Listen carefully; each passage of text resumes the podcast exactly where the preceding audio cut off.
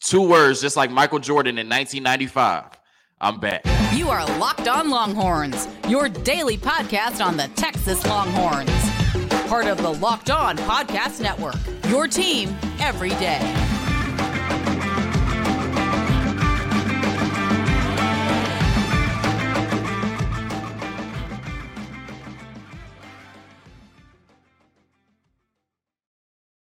Locked On Longhorns, the show. Jonathan Davis, your host. Today's episode of Locked On Longhorns is brought to you by Prize Picks. Go to prizepicks.com slash locked on college and use code locked on college for a first deposit match of up to $100 daily fantasy sports made easy. On today's episode of Locked On Longhorns, it's a little bit late, but better late than never. Our recap of the Iowa State game over the first two segments, everything that caught my eye on Saturday in Texas' 10th win of the season. And then in the last segment, we'll just pretend it's Monday, the Big 12 roundup, everything you need to know that happened in your least favorite conference over the weekend outside of the University of Texas. All of that and more on today's episode of Locked On Longhorns, part of the Locked On Podcast Network, your team every.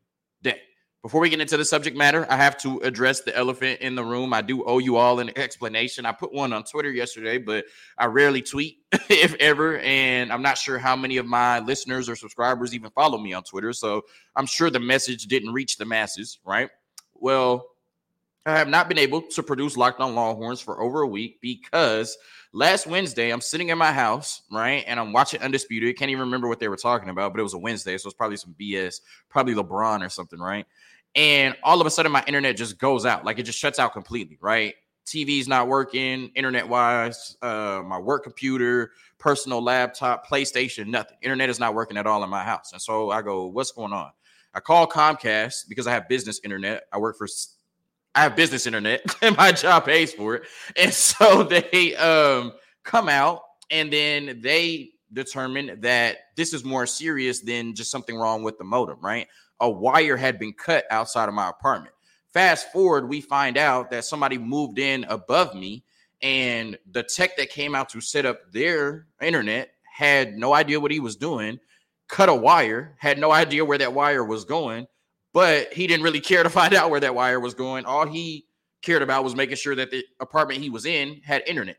Well, the wire he cut cut my internet out for over a week, right? Or almost a week, I should say. And so I have not had internet in my apartment since last Wednesday. They were able to come fix it yesterday, and now I'm back on the show being able to produce Locked On Longhorn. So I've missed a lot over the last week. Quinn Ewers announced, or he didn't announce anything, but the rumors are that he's leaning towards a return. Uh, Texas basketball signing Tre Johnson, the number four player in the country, multiple basketball games, Max Abmas game winner over the weekend, uh, a timely recap of the Iowa State game, you know, all of that. So I promise I'll get to, you know, all of those topics over the next week or so while still talking about uh, the Texas Tech game coming up this weekend. Uh, but I just really appreciate your patience. Like I said, it was outside of my control. Somebody cutting a wire outside of my house and not having internet for a week, but I'm back excited to talk about Texas athletics and excited to be able to put content in front of all of you guys, uh, you know, going into the last month of the regular season. So now we're talking about Texas football, and um, that was a milestone win on Saturday for the Texas Longhorns. You know, when you talk about college football, when you talk about Power Five teams, that 10 win threshold is a big plateau, right? And that's something that has been escaping Texas for a long time, right? That's our first 10 win season since 2018, our first 10 win season period under Steve Sarkisian. And based on the way that things are rolling, uh, it doesn't look like it'll be the last. So that was a great win uh, for the players, a great win for Steve Sarkisian to get that monkey off of his back and a great win for the program, you know, to signal that Texas is on the right track after a long time of not being on the right track, right? And those are some of my favorite types of football games to watch and and to celebrate after, right? Of course, as a uh, you know, a football fan, you know, I want to see offense. I want to see them, you know, throwing the ball all over the yard. Xavier Worthy and Adonai Mitchell going for 150 yards and, you know, explosives all over the place and us scoring 50 points. But you know, it's just something about those wins when you go out there and you gut it out. You know, it's something about those wins when they're gritty and tough. When you have to go out there and and and win games running the ball, playing defense, and, and winning on special teams, right? You know, I'm a huge baseball fan, as you all know. You know, go Rangers, shout out the World Series champions, even though I'm repping the Houston Astros. I live in Houston today on the show. Um, you have to be able as a championship level team, as a 10 win football team, you have to find ways to win when you don't have your fastball.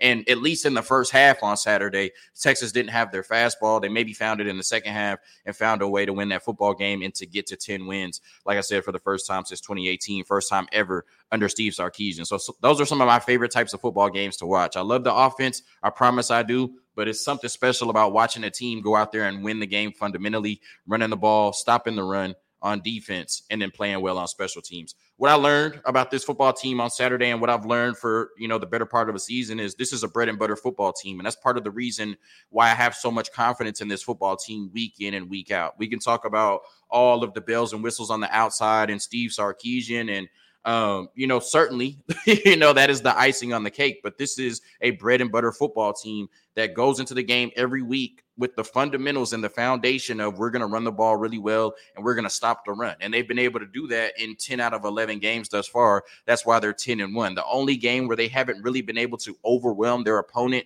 at least on one side of the trenches, was the Oklahoma game. And that's the one loss on your schedule and probably the reason why you're not the number one team in the country right now. But when you look at this explosive passing game, excuse me, with Quinn Ewers and all of the weapons on the outside, you know that for the most part, they're going to show up and put on a show. But there have been times where it's been inconsistent. For the most part, we don't know until the game starts what we're going to get from our passing game every week. That's not to say that the uh, wide receivers haven't been great. They have. That's not to say that Quinn Ewers hasn't been great. He has, right? But like I said, the passing game at times can be inconsistent. The same thing on the defensive side of the ball. We have a ton of talent in our secondary on the back end, right? And for the most part, on a weekly basis, they go out there and do their job. But there have been weeks against Kansas State, uh, against Oklahoma, and against uh, U of H at times where they kind of got thrown all over them, right? And so week to week, you're not sure what type of consistency you're going to get from your passing game or your passing defense.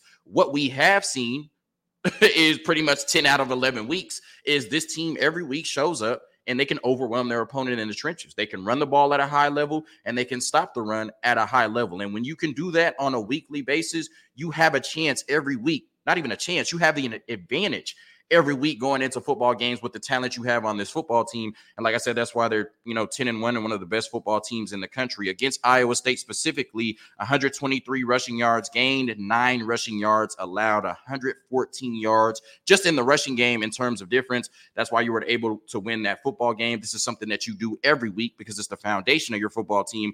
On the season, 1,958 rushing yards gained, 910 rushing yards allowed. So you are doubling up your opponents in terms of rushing production. Like I said, this is a bread and butter football team. We can talk about all of the weapons on the outside, but they win the games in the trenches. They are able to overwhelm their opponents in the trenches. And that's why this is one of the best football teams in the country. And that's the formula they follow to win football games every week. Now, speaking of that rushing attack, this was a huge game for Cedric Baxter and a huge game for the Texas Longhorns to see if you could lean into that next man up mentality and still impose your will on football teams without Jonathan Brooks, who was the main reason you were able to impose your will.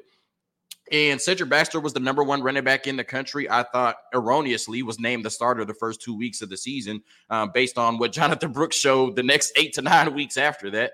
Um, but you know, we know he's really talented. He's been banged up. He's dealt with some injuries this year, and we feel as fans that we haven't seen you know the full version or the the complete version of Cedric Baxter yet. Now he's a true freshman. You probably weren't going to see that this year anyway, but we expected more flash from Cedric Baxter than we had seen up until this point. I, I think that's fair to say, right? I don't want to knock him. Obviously, he's a true freshman. He's been hurt, but I, I, think we had expected, you know, more explosion from Cedric Baxter up until this point. But I thought that Saturday was his coming out party, right? He knew that he was going to have to take on a big load. He touched the ball 25 times or I got hit 25 times. You know what I mean? So that's definitely tough for somebody who's been dealing with injuries and a true freshman.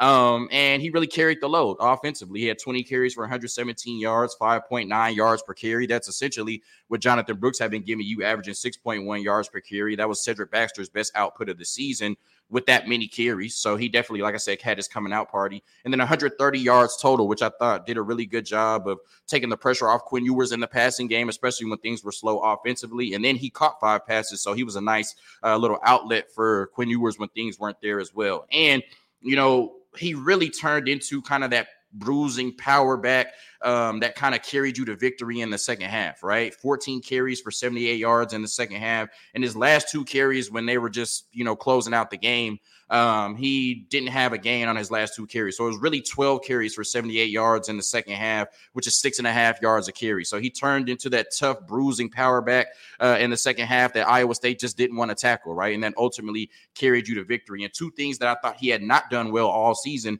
was hit the hole fast and you know with conviction. He did that on Saturday, and he made it tough to tackle him. You know, he didn't go out there and make a bunch of people miss. That doesn't look like it's in Cedric Baxter's game right now. But I promise, when you got to about 17, 18, 19 out of those 25 touches, that Iowa State defense didn't want to tackle Cedric Baxter, and that's why he was able to amass 130 yards of total offense on Saturday and really step in and do his best Jonathan Brooks impression. So, um, a huge game for Cedric Baxter, the best game of his young career thus far, and you know, you started to see on Saturday why he was the number one running back in the country and why we expect him to do really big things at the 40 acres over the next two years. A quick word from our sponsors, and then we continue the conversation about Texas and Iowa State this past Saturday.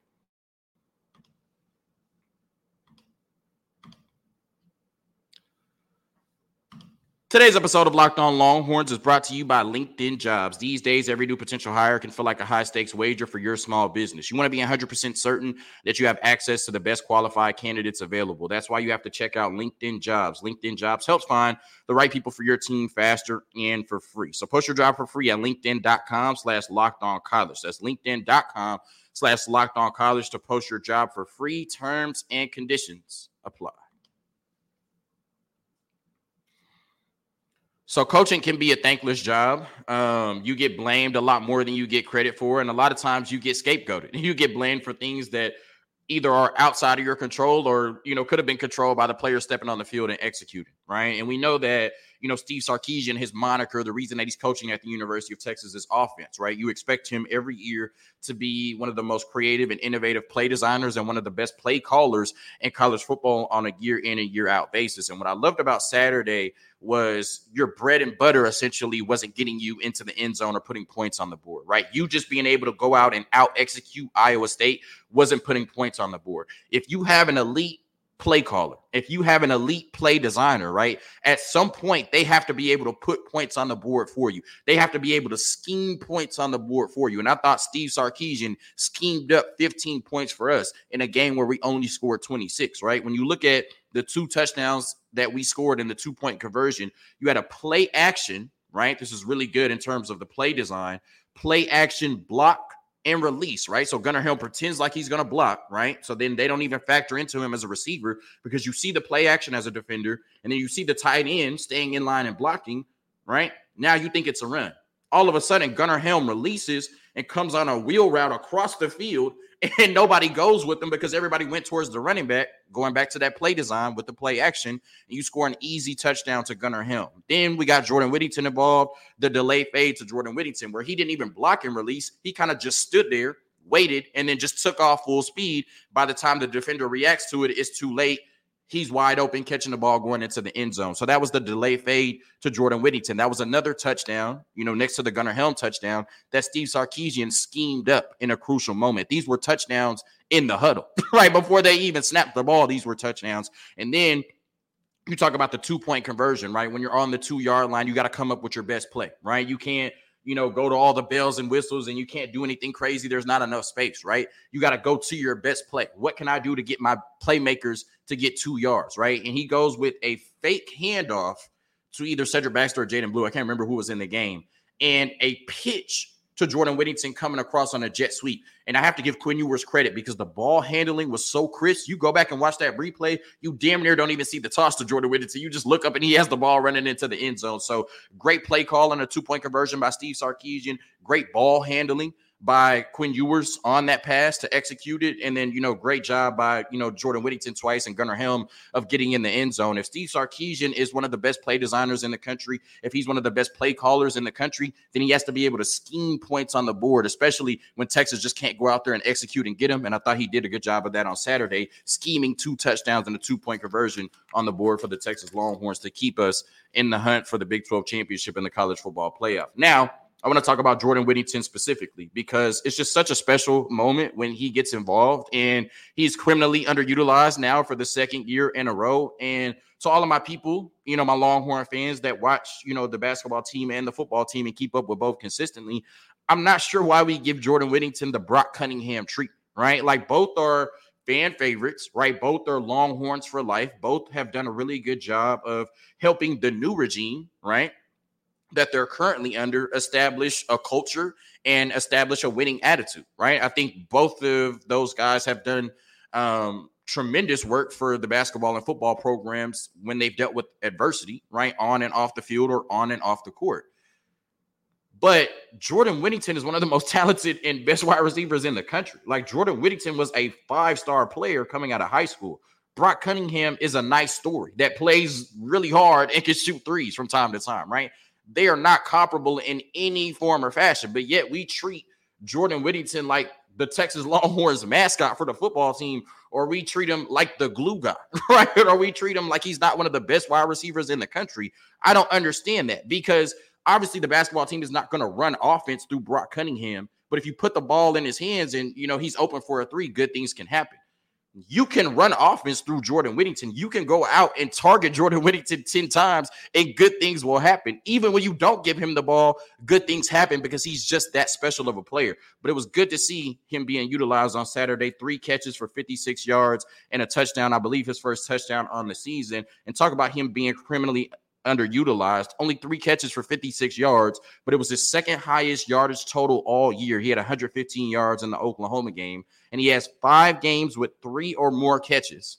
Right. So five games with three or more catches, which includes Saturday. He has six games with two or less. So the majority of the time this season, he has had two or less catches, and he had zero catches against BYU. So, you know, that's no disrespect to Brock Cunningham. Obviously, you know, I love the basketball team. I love Brock, and he does so much for that program, as I outlined.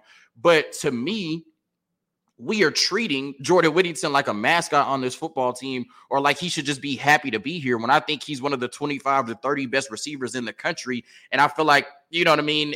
He might even be better than that, right? Like that's me, you know, exercising, you know, I don't even know what I'm trying to say, but that's that's me staying on the safe side. When I say he's one of the 25 to 30 best wide receivers in the country, like I said, he was a five star coming out of high school, and the fact that, like I said, we treat him like a team mascot and a glue guy and a culture setter every week, when he can go out there and make dominant plays on the field, is kind of disappointing. But the season is not over. You know, obviously the you know the best and biggest games are ahead of us. And this is something that we can continue to improve on each week is getting the ball in Jordan Whittington's hands. Because, like I said, when we get the ball in his hands, the former five star with all the talent in the world, really good things happen. I want to talk about the defense because sacks and turnovers has been a part of this team's identity really since the Oklahoma game. And you've had some tough battles and some battles that have been a lot closer than you expected them to be.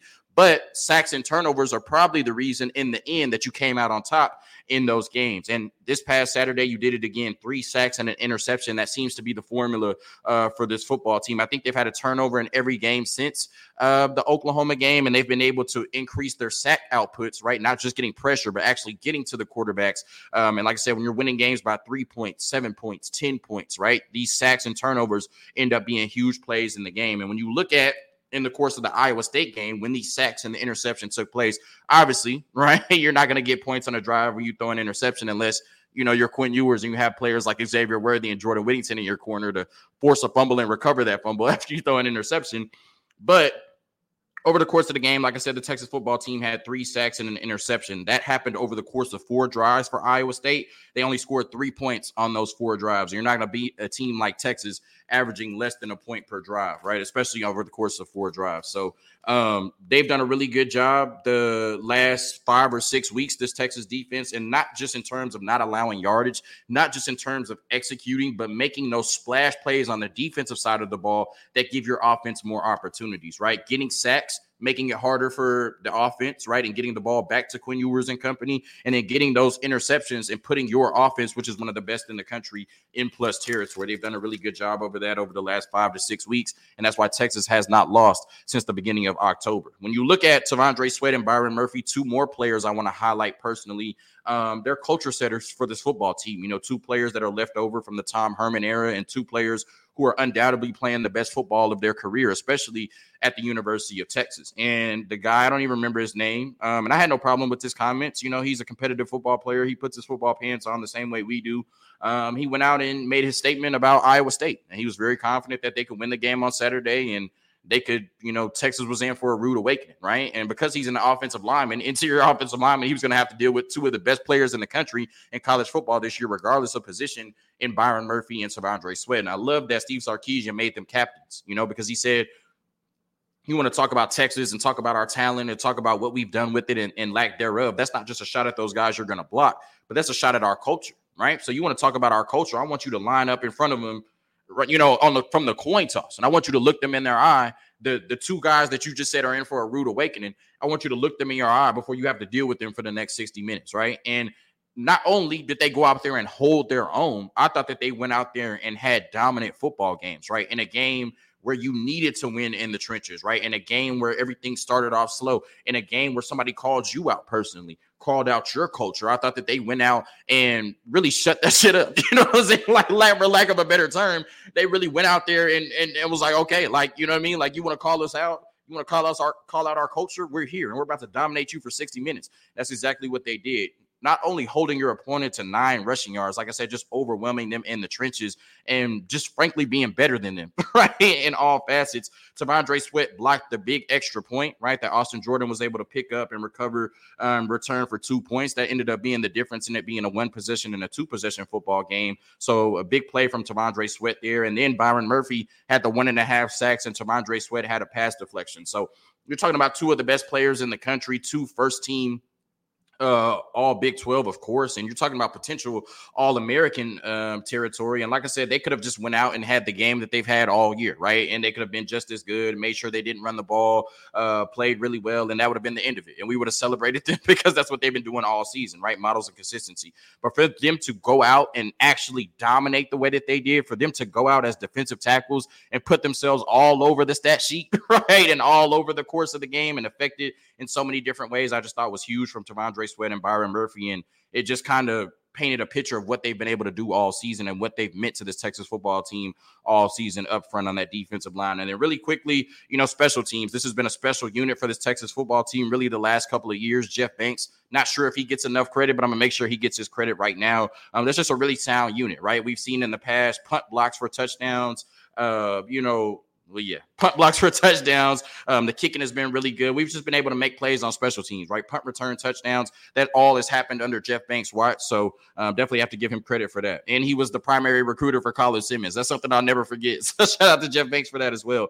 Bert Auburn, right? Started off the season shaky, but he was three for three on Saturday, including his career long 50 yarder 15 for his last 15. Even got iced on a kick that he missed, came back and made it right after. Like I said, 15 for his last 15 kicks. Special teams, Bert Auburn. Um, he's been great the last five or six games. You had a two point run back by Austin Jordan. Like I said, the significance of that um, ended up being a two possession game where without those two points, it would have been a one possession game. And then you had a ticky tack call on the block in the back, the Xavier Worthy punt return where he got you. I can't remember if he scored or not, but he he damn near got you into the red zone, right? So you were going to score on that drive if that play didn't get called back. And we know Xavier Worthy the last four or five weeks has had explosive plays in uh, the punt return game. So uh, we can talk about the offense and the defense, and of course they're going to get 95% of the press, 95% of the coverage. But this special teams unit, really for the last two years, has been a special one for the University of Texas. So all around good win on Saturday. Like I said, those bread and butter wins just feel a little bit better sometimes when you can go out there and run the ball really well well, stop the run, and play good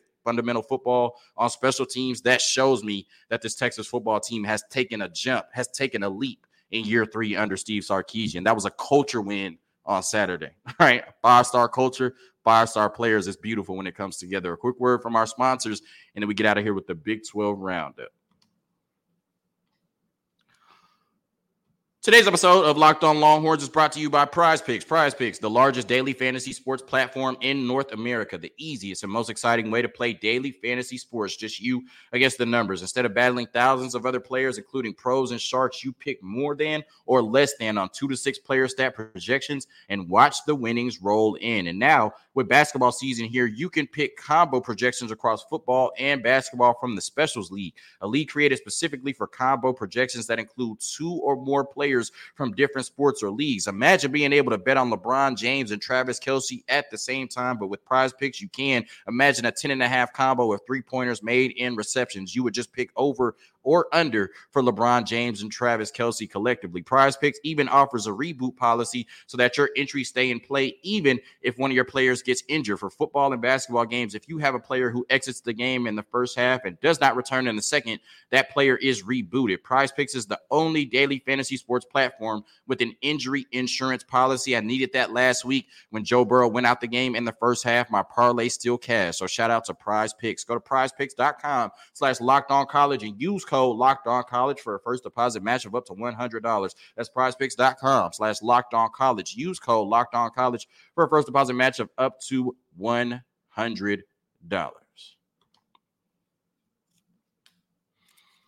All right, we're getting into the Big 12 roundup. Oklahoma beat BYU 31 to 24 on Saturday. BYU is a way better football team at home than on the road, so I'm not surprised that uh, this football, I mean, this football game was a little bit closer a little bit too close to comfort, I guess, for the Oklahoma side, right? I enjoyed it, right? Um, it really came down to uh, a pick six, a 100 yard pick six for Billy Bowman. That was the difference in the game. Dillon Gabriel went out in the game. We'll see if he's healthy for next week. But Jackson Arnold came in and uh, steadied the ship. And like I said, a 100 yard pick six was the difference in the game. So Oklahoma keeps their slim Big 12 championship hopes alive. Cincinnati 21, West Virginia 42. Obviously, we know the old Big 12 teams have done a number on the new Big 12 teams this season. But I think the biggest story is West Virginia at this point being seven and four. A lot of people thought that Neal Brown and this West Virginia football team couldn't win, get three games this year. A lot of people thought that he was a dead man walking and it would be inevitable that he would get fired. Most people thought that he would get fired in the middle point of the season.